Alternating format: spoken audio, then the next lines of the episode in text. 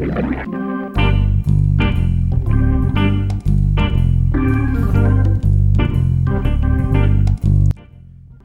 is the Rocky Mountain Review. I'm Maximus Hunter.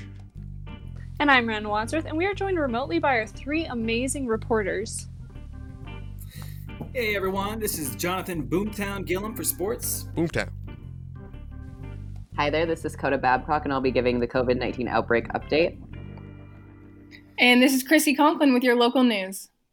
We're going to kick it off with Jonathan Gillum with sports, and then we're going to move on to the COVID 19 outbreak with Coda Babcock. And then we're going to listen to a little bit of local news with Chrissy. And then we'll kick it off with an interview Max did earlier this semester with Kelly Donovan. And that is about the public health care option bill that is currently in the state Senate. Uh, after that, we're going to have news to cure the blues and our national days of the week with Ren. So, uh, first off, to kick it off, Boomtown. What is happening or what isn't happening in the world of sports? hey everyone, it's Jonathan Boomtown here again on KCSU Fort Collins 90.5. Uh, for sports, I bring some good news for you for upcoming events if you need to get your sports fix in. Now, there are virtual sports that are actually blowing up kind of across the web. You can find some of these virtual sports on virtualsports.net or on nextvr.com, and they will have more information for you. Furthermore, there is currently a Madden NFL game tournament. Uh, the next one is going to be on April 22nd, and that can be watched on YouTube, Twitch, and Facebook, or through your console service. Look for at Madden Football. Um, also, cool thing this afternoon, April 9th, around 5 p.m. Mountain Standard Time, the NBA 2K video game tournament will continue. This is really cool because it's real NBA players playing each other in a video game. Today, it features Portland's Hassan Whiteside against Andrew Andrew Drummond of Cleveland. Uh, there will also be two more matchups, and there will be more tournament NBA tournament this weekend.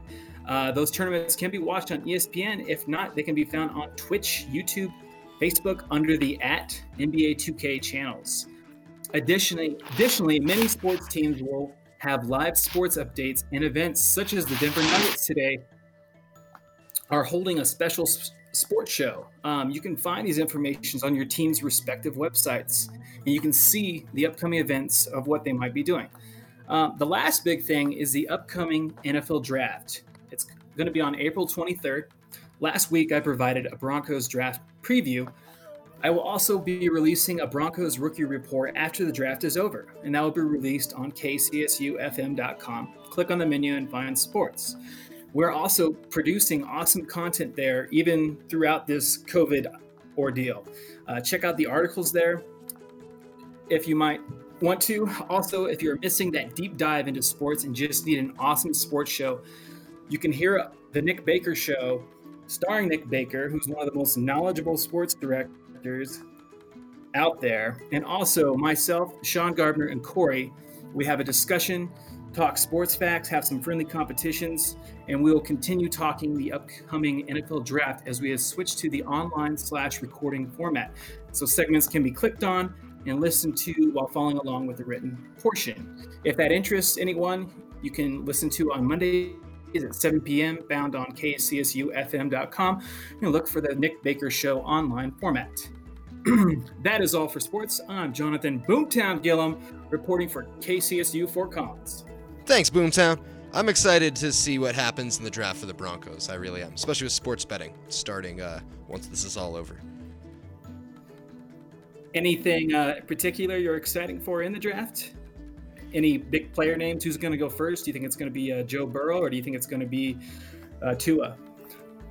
I got to be honest with you, I'm not that knowledgeable about football. I usually find out who they are after they're on the Broncos.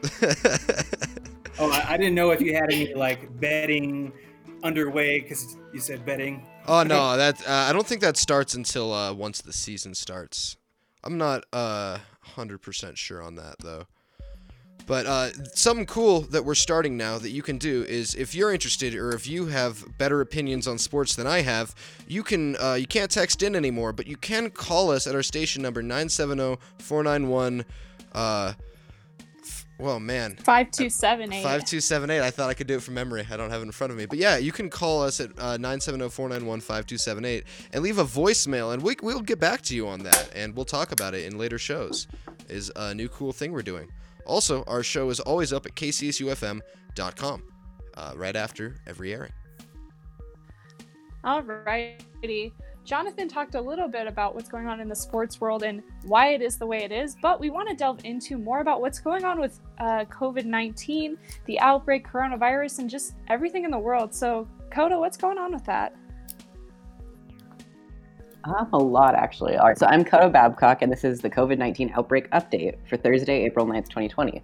Colorado State University's public safety team has sent out a new update on management of the COVID 19 outbreak for the remainder of the spring semester as well as the upcoming summer semester. Public health experts are now expecting the outbreak to last in the autumn, but nothing has been explicitly stated about the fall 2020 semester yet. Colorado State University does not plan to resume any in person activities this spring, and all courses for the summer have been moved online. Many summer activities will not be held in person. Governor Jared Polis has extended the emergency disaster declaration to stay in effect until May 10, 2020, in hopes of flattening the curve. The governor also extended deadlines for state severance taxes by a month, making them due on May 15th instead of April 15th as a result of the virus. The FDA has recently issued a warning letter to the Genesis 2 Church of Health and Healing for marketing a miracle mineral solution as an effective prevention of and treatment option for COVID 19. These products contain the dangerous chemical chlorine dioxide, and the FDA has previously warned consumers not to drink or purchase these products when marketed as medical treatments before. There is no current evidence to support these products' safety or effectiveness in treating conditions like COVID 19 in adults or children. It can actually cause more risk to patient health. New studies show that the majority of New York's COVID 19 outbreak was transmitted by travelers who'd recently been to European nations, there's also evidence to believe that the virus started making its way around the state in mid February. Researchers were able to explore this due to mutations, creating differences between genome samples of the virus from Asia and those from Europe. The Center for Disease Control has issued new guidelines for essential workers on Wednesday. Essential employees are now able to go back to work or continue working, even if they have been exposed to people with COVID 19, provided that they are not experiencing symptoms and are following precautionary measures. Employers are asked to send homework to send home workers immediately if they show any symptoms. The purpose of these new guidelines is to prevent massive worker shortages. These new measures come after data has already shown that 25% of people with COVID-19 experience no symptoms. As of 1:38 p.m. Mountain Standard Time, there are 450,682 confirmed COVID-19 cases and 16,231 deaths in the United States. This exceeds the overall number of deaths in China. To find out if you should be tested for coronavirus, visit cdc.gov slash coronavirus and navigate to the coronavirus self-checker. Some information was gathered using New York Times Coronavirus Live Updates feature. That's all for today's COVID 19 outbreak update. I'm Coda Babcock, and you're listening to the Rocky Mountain Review on KCSU Fort Collins. Thanks, Coda. Thank you. Thank you, Of Coda. course. All right, we are going to now have our local news with local news reporter Chrissy Conklin. Hello, thank you, Max. Uh, hello, those of you who are tuning in. This is Chrissy Conklin, your local news host on the Rocky Mountain Review. You're listening to 90.5 KCSU Fort Collins. Let's kick it off with some news about Denver International Airport. A few episodes ago, we mentioned that DIA was celebrating its 25th anniversary, and for its birthday, the airport is getting a major facelift. DIA announced that they will be continuing their Great Hall project with Stantec as their lead designer. Stantec is an international professional services company specializing in the design and consulting industry. The airport's renovations will include a futuristic modeling of the Jeppesen terminal, with state of the art technology to enhance the safety, speed, and security of passenger journeys. We can expect to see hybrid ticket counters that feature self service bag drops, automated security screening lanes that will include automated tray returns, alarmed bag dividers, and remote screening that will allow for a less invasive traveler evaluation. The renovation, renovations will also include a more intuitive approach to traveler flow within the airport. Since it opened in 1995, DIA has become one of the world's busiest airline hubs. The airport hosts about 69 million passengers per year and is projected to see an increase of travelers by 23% in the next 15 years. In order to handle the estimated 110 million travelers per year, the Great Hall project is creating efficient expansion in order to accommodate for con- continued growth. The Great Hall project will cost anywhere between 170 and 210 million dollars and is expected to be completed by 2024. Now let's visit some more news regarding COVID-19 and its impact on Colorado residents. As we all know, Colorado, like most states, was put on stay-at-home orders. These orders included a plea from Governor Polis to stay away from mountains, national forests, and state parks for the time being. But there seems to be some confusion and resistance from Colorado residents to follow these orders. Despite the fact that national forests and state parks have been closed, residents are using the fact that this is still legal for people to hike inside of them to cure their stir crazy. Residents of Colorado have taken it upon themselves to ignore stay at home orders and enjoy the outdoors instead. With people and families getting uncomfortable in quarantine, we are seeing an increase in outdoor activities with more people on the trails than normal.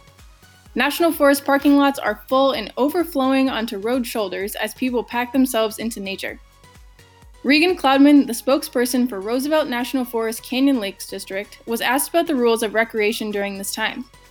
He said, We are temporarily discouraging recreation, but we understand that people want to go outside. All we ask is that visitors follow the state and federal orders to stay close to home and to visit our website for up to date information. Following these orders is extremely important for our nation's recovery, but we understand cabin fever can take over. So here's some information on what is open and what is closed to Colorado residents during this time. The U.S. Forest Service's developed recreation sites are temporarily closed. This includes campgrounds, day use areas, picnic areas, restroom facilities, and trash cans. Dispersed camping, hiking, and river uses are allowed, though they remain discouraged. Colorado state parks are allowing dispersed hiking, biking, and fishing, but no camping. Larimer County Department of Natural Resources parks, reservoirs, trails, open spaces, and boat ramps remain open, but all campgrounds, offices, and visitor centers are closed. Rocky Mountain National Park is closed. Fort Collins National Natural Areas and City Trails are open, the city has a webcam view of the parking lots in several natural areas and encourages residents to check these cameras before they go to avoid overcrowding and close contact. If you choose to explore the outdoors during this time, here are the guidelines for safe recreation. Stay close to home to keep other communities safe, stay six feet apart from others, wear a cloth mask over your mouth and nose, avoid crowding in parking lots, trails, and scenic overlooks, and prepare for no services such as restroom facilities and garbage collection. They also wanted to mention that in addition to national and state parks closing, it's important to recognize and respect county precautions as well. Gunnison County is prohibiting all visitors, including non resident homeowners, with a threat of jail time and fines if people disobey. So let's wrap up our local report with some more cheerful news. During this time, the Salvation Army is continuing to provide its traditional services of serving food and shelter. In an effort to follow the laws of social distancing, the Salvation Army of Fort Collins has created a drive up and walk up window to their 3901 South Mason Street location to provide breakfast, lunch, and food baskets to those in need. In the last two weeks, this location has helped 1,275 families and individuals in connection to the COVID 19 crisis. The Salvation Army wants their community members to know that they are welcome to stop by their Fort Collins Mason Street location to receive a food box. They are open for business from 10 a.m. to 3 p.m. Monday through Friday. The Salvation Army is in urgent need of food, hygiene items, and financial assistance in order to continue providing for struggling populations during this time. If you are able to help this organization, the Fort Collins location will be accepting donations between 9 a.m. and 4 p.m. Monday through Friday. To learn more about how you can get help or give help, visit fortcollins.salvationarmy.org. That's all I've got for our listeners today. This has been Chrissy Conklin with your local news on the Rocky Mountain Review. You're listening to 90.5 KCSU Fort Collins. Thank you so much, Chrissy. You're and welcome. Yeah, and with that, we are going to take a break, but we will be back. My name is Maximus Hunter. And I'm Ren Wadsworth, and we are joined remotely in the studio with all of our uh, reporters. It's Jonathan Boomtown Gillum for sports uh, Coda left, uh, but Coda Babcock was doing the COVID 19 news. And Chrissy Conklin with your local news. And you're listening to the Rocky Mountain Review only on 90.5 KCSU Fort Collins.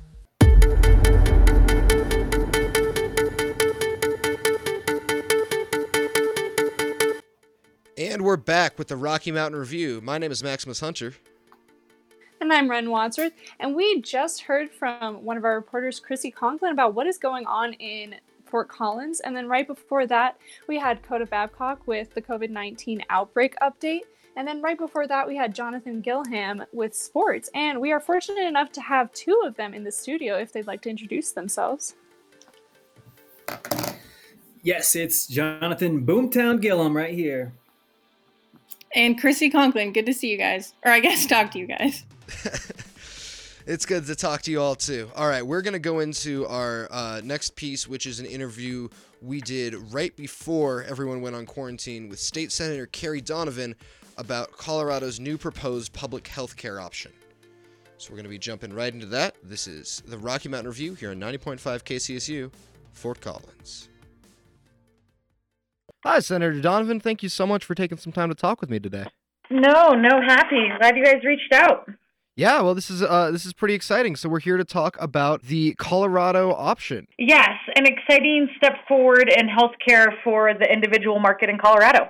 So, just right off the bat, uh, what made new legislation for a public health insurance option necessary? Yeah, well, the reason we are presenting legislation this year is this is the result of a multi year process of trying to address the ongoing issue of the rising cost of healthcare. And where we're seeing that most acutely is in the individual market. And that is an important market for the area of the state that I represent because up in the agricultural communities and in the resort and tourism based communities, you're going to see a lot of people that have to purchase their own insurance because they don't get it through their employers.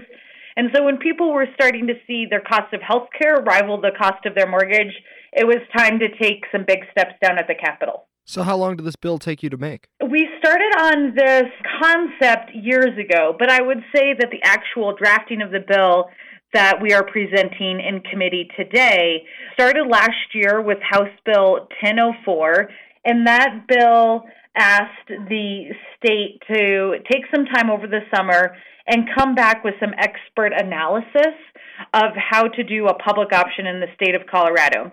My partner on this bill, Representative Roberts, and I then started to take that information from the experts that did the study and craft the bill over the past few months that we introduced last week. Like you said, some people's private health insurance options can end up rivaling the payments of their mortgage or other serious payments. How affordable do you think the public option will end up being? The public option we think will be 9 to 20% cheaper than current plans. Will all the same things be covered? Yeah, they'll have to meet the same thresholds of the silver and bronze plans that are that are offered in the affordable care market right now. So they'll have to be a what we call a federally qualified plan. So, with the silver and bronze plans, what isn't covered? The silver and bronze plans cover what you would think of as like a mid-range good health care plan, including, you know, routine visits and even mental health visits as well. Section E of the legislative declaration in the bill requires that, and I'm quoting here, all compensation and rebates from prescription drug manufacturers paid to carriers or pharmacy benefit management firms be passed through as savings to policyholders. How's that going to work, and how do you intend to accomplish it? Yeah, so this will be one of the ways that we secure reducing the cost of healthcare because right now there can be compensation and rebates that are intended to get to a policyholder that never reach them because middlemen take away at them little piece by little piece. So the legislative declaration is kind of the narrative explanation of what the bill is intended to do. And then later on in the bill is the legal language that requires that to happen. And so there's kind of three parts of the Colorado option. One aspect of that is asking the prescription drug manufacturers to do a 100% pass through of benefits to policyholders. How will you enforce this bill and this public healthcare program with hospitals and healthcare providers? Yeah, the enforcement will come through the licensing of hospitals. And so we'll be able to say if you don't participate in this plan and you can't prove to us that you don't have a reason to participate in it, i.e., you know, it would cause significant financial burden on your institution, the Colorado Department of Public Health may fine hospitals that don't participate. this plan comes into effect in 2022, correct? Yes, on the individual market would be offered in 2022. It's a bit of time before then. What needs to get done before that? Yeah, between now and 2022, um, obviously our first big step is getting the bill passed into law. After it's passed into law and signed by the governor, the board will be appointed by both Republicans and Democrats and the governor.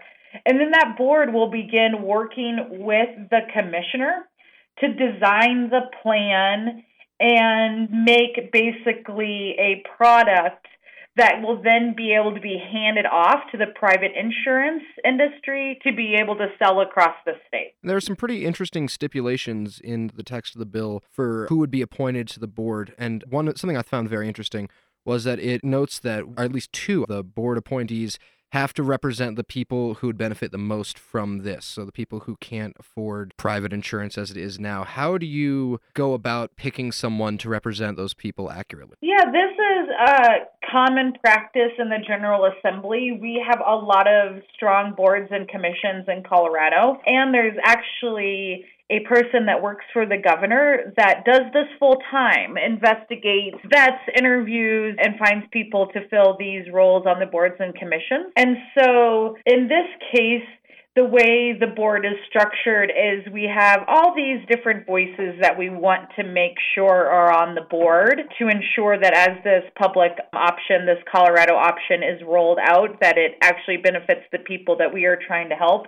And so the voices of the consumers will be very important on that that board. They'll go through an interview process, they'll be vetted, and then it, all boards are they serve basically at the pleasure of the governor. So if there's anyone who doesn't seem like a great fit, they can be removed and replaced. But the board also has to have experience in a number of different areas, and so you could have someone who could fill multiple roles so that we have a very experienced and informed board that has, you know, the knowledge and experience to create the Colorado option. So, like you said, this bill isn't signed into law yet. Uh, from your perspective, what does the process of getting it signed into law look like, and how do you feel about it? Yeah, so today we're chatting. It's March 11th. The bill is in its first committee hearing. Each bill has at least one public hearing in each chamber, and then at least two readings of the bill on on the floor. So it's starting in the House. It'll need to go through a couple committees in the House, then go through second and third reading on the floor gain a simple majority vote to advance out of the House. Then it'll come over to the Senate and go through a similar process of being heard in committee, taking public testimony, and then moving on to the floor for debate by the senators to ultimately have its final vote that would send it to the governor's desk to be signed into law. And what do you think the likelihood is that it'll get there? This bill has incredible support across the state. The polling on it is in the high 70s, that people are really looking for an answer for high quality affordable health care. So if, you know, if folks are listening, if the electeds in the capital are listening to the people that they represent, I'm very hopeful that this bill can gain the support to be passed into law. Do you think it could be passed into law as the text is now with no major changes?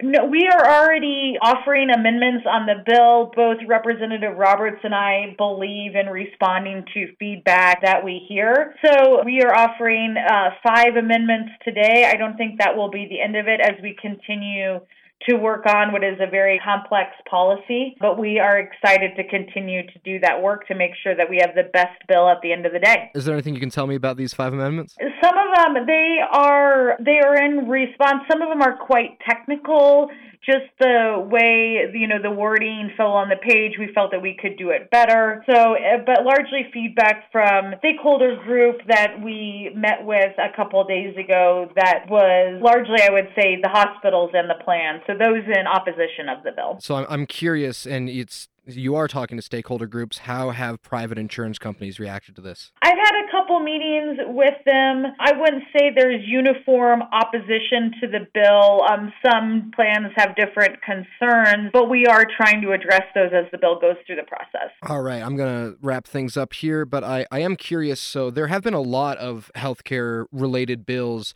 being introduced in the state senate in the last month alone. Uh, does this bill relate to those? Does it work in tandem with those? Is this a coordinated effort to do healthcare reform in Colorado? The public option is trying to address the very specific problem of the exorbitant cost of healthcare on the individual market in Colorado. Of course, all bills have impacts on each other, but I think you're seeing so many bills on healthcare because if you go to the average person on the street and talk to them how their health care is working, and if they don't have Medicare or Medicaid, you're probably going to hear some pretty big concerns from them. And so you're seeing the General Assembly, you know, and our job here is to represent the public at large and push back against large corporations and kind of those big corporate machines we have out there. So I think that's why you're seeing so many bills on healthcare and we'll likely continue to see them. There's also an impact of what happens at the state of inaction at the federal level. So the more that we see our electeds in DC unable to make progress on an issue as important to healthcare, the next stage of government that can really take on those big issues is at the state. And so that's also, I think, while you're seeing a number of bills this session on healthcare. Wonderful. Thank you so much, Senator Donovan. Thank you for reaching out on this. It is a really important topic, especially for those who are just entering the workforce and may indeed find them themselves having to buy on the individual market once they get off their parents' plans. So I really hope this has a good impact for young adults across Colorado. But I'm curious. So you you talked about f- fighting for the people against corporations that may not have their best interests at heart. And in this case specifically, those corporations would be insurance corporations. But you are having listening sessions with the insurance corporations to talk about this bill philosophically. How do you approach creating law designed to rein in a corporation that may be out of control while still working with the corporation to design the law? Yeah, I mean, one of the things we are trying to address with the Colorado option is asking our large hospital systems to come to the table and be part of the solution we are seeing hospital systems in Colorado make very large profits. Now, not all hospitals are the same, and we don't intend to treat all hospitals the same. Some hospitals, particularly those in rural Colorado, are just getting by, and we're going to treat those separately.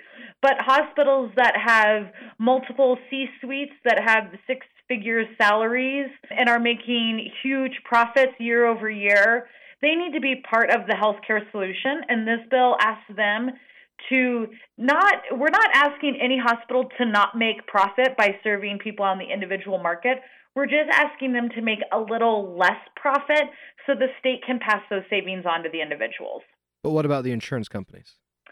Insurance companies are also part of this bill. Um, in the Affordable Care Act, there was a lot of work done on the profit margins of the insurance companies because we were seeing very inflated big profits of these big corporations. And so the Affordable Care Act really took a stab at that and said, hey, you can only make a certain amount of profit. The rest of what you bring in needs to be passed on to the policy owner. This bill continues that expectation because the state will be doing a lot of the legwork that the insurance company would normally do, for example, designing the plan, negotiating rates. We think that the insurance companies can afford to pass more of their profits on to the policyholder. And so you'll see that talked about as the medical loss ratio in this bill, and we're increasing it to 85%. So we're asking them to put 5% more of their money towards the policyholder, ultimately, therefore saving the policyholder money. Personally, I think that's fascinating. Thank you so much for talking with me today, Senator. You are very welcome, and thank you so much for having an interest in this um, important topic. Colorado is the only state right now who's working on a concept around a public option. We're calling it the, ours the Colorado option because it's a little bit different, but it's a it's a plan designed to fit Colorado and to help people of Colorado.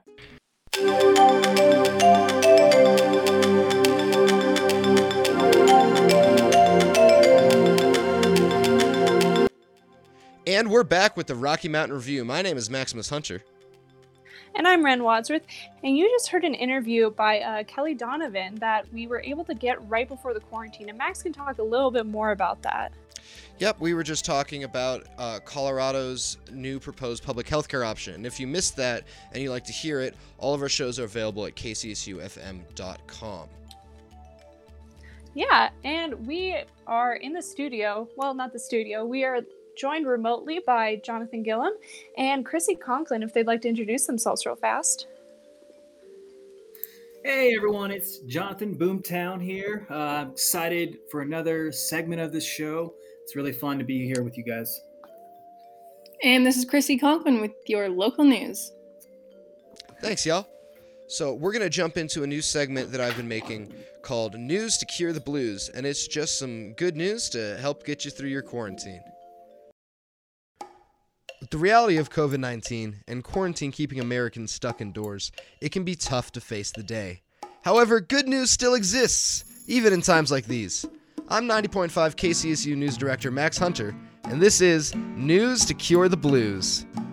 You may not know their names, but you've probably heard the story of Le Le and Ying Ying, two giant pandas living together in Ocean Park, Hong Kong. Le Le and Ying Ying have lived in Ocean Park since 2007, where they were part of a panda breeding program. The pair have been the subject of many news articles over the last 10 years, mainly due to the fact that they have never bred despite zookeepers' best attempts. While the panda's inability to mate has confused zookeepers and researchers alike, the recent coronavirus lockdown in China and subsequent zoo closure has shed some light on the potential issue. They needed more privacy. Two days ago, the Ocean Park Zoo announced that Le Le and Ying Ying had successfully mated in the closed zoo. According to the press release, the zoo is hopeful this will lead to Le Le and Ying Ying's first panda cubs later this year. You can find a link to Ocean Park's press release on our website, kcsufm.com. For some conservationists, Le Le and Ying Ying have been a source of debate regarding the effectiveness of zoo breeding programs. For some, the previous lack of success from Le Le and Ying Ying was an example of why zoo breeding programs fail. The zoos don't feel that way. Researchers at the San Diego Zoo, who have one of the largest zoo breeding programs in the world, emphasize the need for captive breeding programs in order to bolster animal populations and raise baby animals so they can be sent into the wild. Larry Fink is another name you've probably never heard before, unless you're very knowledgeable about the business world. Larry Fink runs BlackRock, the world's largest asset management company. As of last year, BlackRock had over $7.4 trillion worth of assets in the company's holdings. According to Investopedia, BlackRock is the world's largest provider of exchange traded funds, or ETFs, and owns the money and assets of major companies all over the world.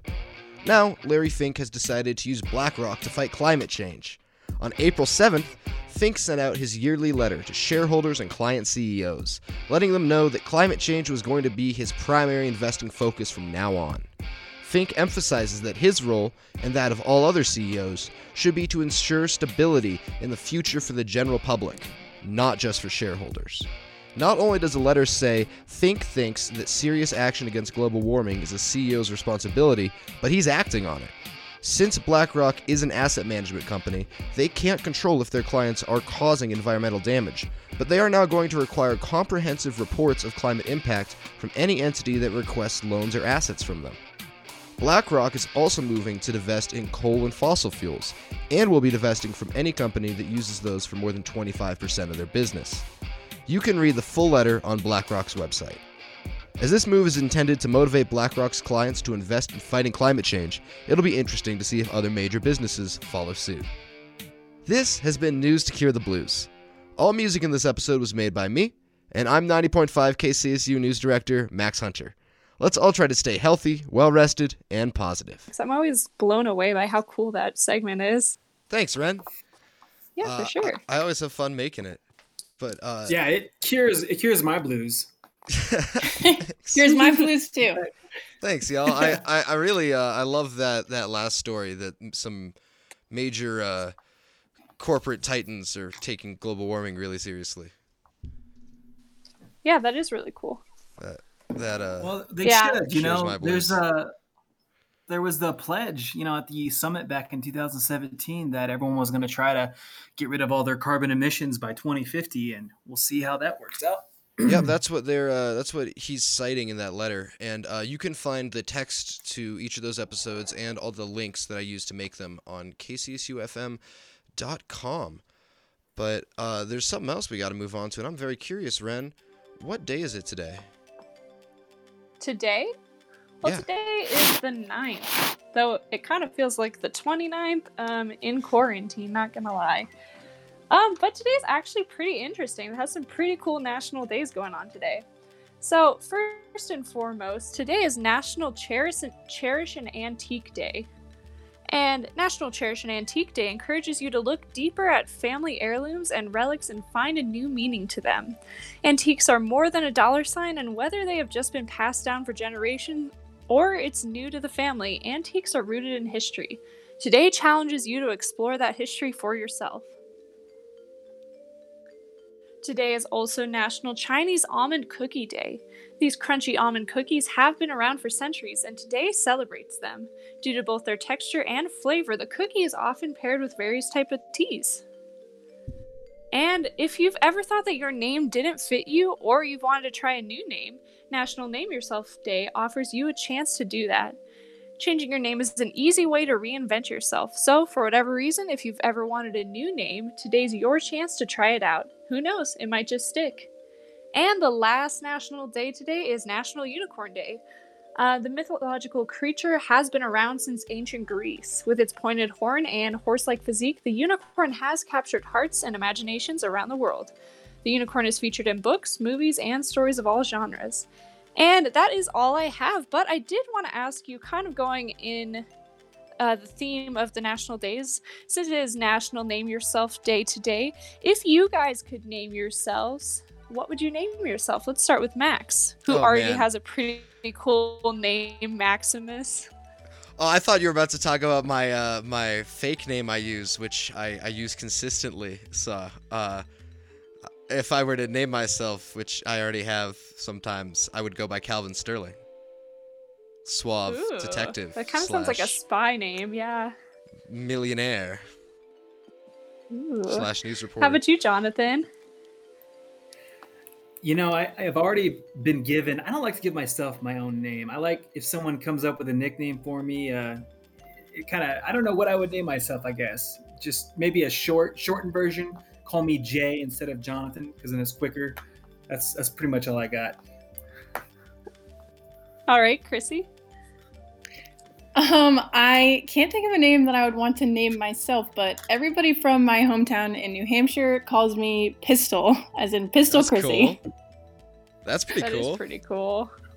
It is pretty cool. I I have it tattooed inside my lip. Nice. Nice. What? Yeah, That's so awesome. I- I'm labeled forever, so I can't shake that one. Well, uh, Uh, if did we start like our no? post-corona apocalypse No. gang, it'll be uh, Calvin Sterling, Pistol. And, wait, Ren, what did you say yours was again? Oh, I didn't say. Oh yeah. Wait, Um, what's I talked about. it's okay. I talked about it briefly with you. So it would be one of two things. My parents almost named me Ash B, like A S H B E E, and that's the name of my like cosplay company. So that'd be a cool name. Or I'm kind of debating changing my name for news, so maybe Carrington Carlisle. I don't know. We'll I like that. That, al- that would also Ooh, that like has the that yeah, that, that, has a nice ring really to it. Yeah, secret agent thing. Yeah. yeah. Wow, dream dream But, team right here. Yeah, it is. There we go. All right, and uh, with that, there's only one more thing left to do, and I just opened my window so I can really feel it. Oh, Oh, no, that's the wrong music. That's the right music. I can Yeah, feel it. it's there's It's something coming in. coming. It's time for the weather. Whoop, whoop, whoop. Well, the beginning of this week was warm and sunny. Today has cooled down to a high of 55 degrees with lots of cloud coverage. The clouds are going to stick around as you move into Friday, but that temperature is going to hit a peak at about 69 degrees on both Friday and Saturday. But you are going to be in for a surprise as you move into next week. Temperatures are going to drop over 30 degrees to a high of 29 on Sunday and 35 on Monday with a high chance of snow on both days. If you're wondering if this winter weather is going to stick around for longer, you're going to have to tune in to the Rocky Mountain Review next Tuesday to see if it clears up. and that's our show. Uh, thank you so much for uh, listening. Yeah, but before we sign out for the day, we do have to give a couple of thank yous. First and foremost, to our amazing reporters who uh, came in remotely and did the show with us. So we have two still here, and that's going to be Jonathan and Chrissy. If you guys would like to say a final goodbye.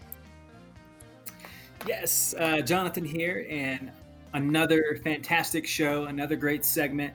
I'm glad to do sports and just get to listen to the show. And I hope everyone is staying healthy and has a wonderful rest of the week.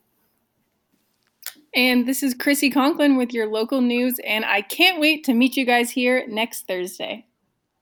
Right on. And we'd like We to also thank have to. Th- Oh, everyone who helped us uh, make the show. That's everyone in our studio Hannah Copeland, Julia Badalis, Isaiah Reyes, uh, Asher, Hunter, everybody. And uh, I got to thank you, Ren. Thank you. Uh, you know, the show, I'm so blessed to get to make this show with you. And I think we have a really good time. Aw. Um, before I thank you, Max, I wanted to thank Coda Babcock, who is our other Oh, yes. reporter who unfortunately had to sign out real fast. But we do want to thank him for all of the amazing content he brings to the show. Um, and I have to thank you, Max. It is such a blessing, just like you said, to be able to do this show, even though we are in quarantine. It is the highlight, well, double highlight of my week to still be able to do this show. Right? It's awesome. It's so much fun. And thank you for listening. And with that, we'll see you next we'll see time. you next time.